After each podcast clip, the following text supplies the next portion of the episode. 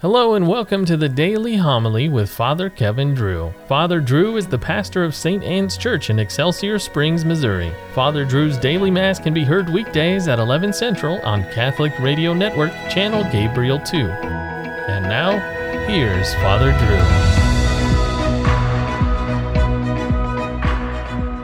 Drew. A reading from the letter of St. Paul to the Romans. Sisters, if you confess with your mouth that Jesus is Lord and believe in your heart that God raised him from the dead, you will be saved. For one believes with the heart and so is justified, and one confesses with the mouth and so is saved. The scripture says, No one who believes in him will be put to shame. There is no distinction between Jew and Greek. The same Lord is Lord of all, enriching all who call upon him. For everyone who calls on the name of the Lord will be saved. But how can they call on him in whom they have not believed? And how can they believe in him of whom they have not heard? And how can they hear without someone to preach? And how can people preach unless they are sent? As it is written, how beautiful are the feet of those who bring the good news. But not everyone has heeded the good news. For Isaiah says, Lord, who has believed what was heard from us? Thus, faith comes from what is heard, and what is heard comes through the word of Christ. But I ask, did they not hear? Certainly they did, for their voice has gone forth to all the earth, and their words to the ends of the world. The word of the Lord. The judgments of the Lord are true, and all of them are just. The law of the Lord is perfect, refreshing the soul. The decree of the Lord is trustworthy, giving wisdom to the simple. The precepts of the Lord are right, rejoicing the heart. The command of the Lord is clear, enlightening the eye. The fear of the Lord is pure, enduring forever. The ordinances of the Lord are true, all of them just. They are more precious than gold, than a heap of purest gold, sweeter also than syrup or honey from the comb. Alleluia, Alleluia. Come after me, says the Lord, and I will make you fishers of men. The Lord be with you. Reading from the Holy Gospel according to Matthew. As Jesus was walking by the Sea of Galilee, he saw two brothers, Simon, who's called Peter, and his brother Andrew, casting a net into the sea. They were fishermen. He said to them, Come after me, and I will make you fishers of men. At once they left their nets and followed him. He walked along from there and saw two other brothers, James the son of Zebedee and his brother John. They were in a boat with their father Zebedee, mending their nets. He called them, and immediately they left their boat and their father and followed him. The Gospel of the Lord. At once they left their nets and followed him. Now we can believe it really happened that way. It is a real story. But we can also believe that there was some backstory that led up to the calling of these two sets of brothers on the Sea of Galilee. You see, it is difficult for some to believe that Christ just showed up and said, Follow me. And the future apostles, without ever seeing him before, said, Okay. Andrew and John were disciples of John the Baptist. We were told that in the first chapter of John.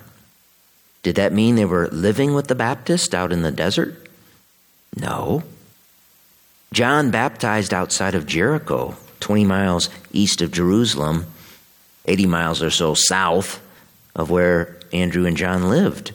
However, a Jew had to go to Jerusalem three times a year for the feasts. Pilgrims from Galilee would have inevitably run into the Baptist.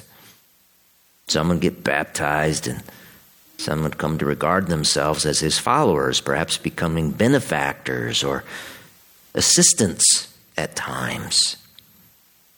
The day the Baptist saw Christ approach the Jordan River, he said, Behold, there he is, the Lamb of God.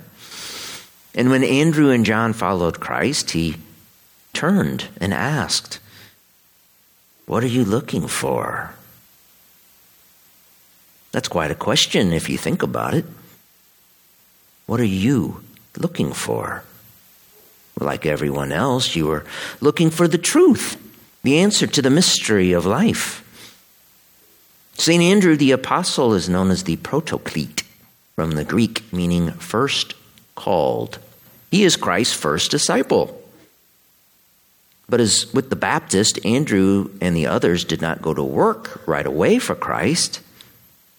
No, they had jobs, businesses, families. They would see and listen to Christ when time and their businesses allowed, and the more and more they listened, the more they got caught up in Christ's net. This was their period of discovery and discernment, in which they used their faith and reason to get to the truth. See, Christ never asked us to have blind faith. No, Christianity is a rational enterprise buttressed by faith. Throughout this period of discovery, these men who would go on to become Christ's first priest most likely kept hearing Christ's question in their heads What are you looking for? After that, they then heard a voice that said, Follow me. The voice in their head got louder and was heard more frequently as time went on.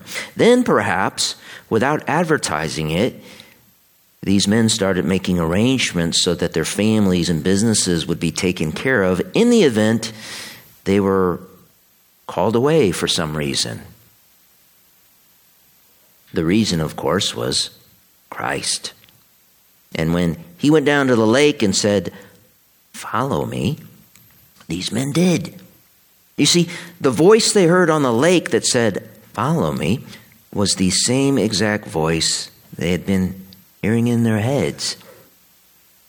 So they left their jobs and families and started working exclusively for Christ. Now, some of this homily is conjecture on my part, so you don't have to believe it. But this is what happened to me. The voice becomes louder and more frequent to the point that it cannot be shut off. And how could it be shut off? The voice is the truth, the answer to the mystery of life. So the decision is made to drop the net and become a fisher of men, following the lead of the protoclete, the first called, St. Andrew. It is a real story.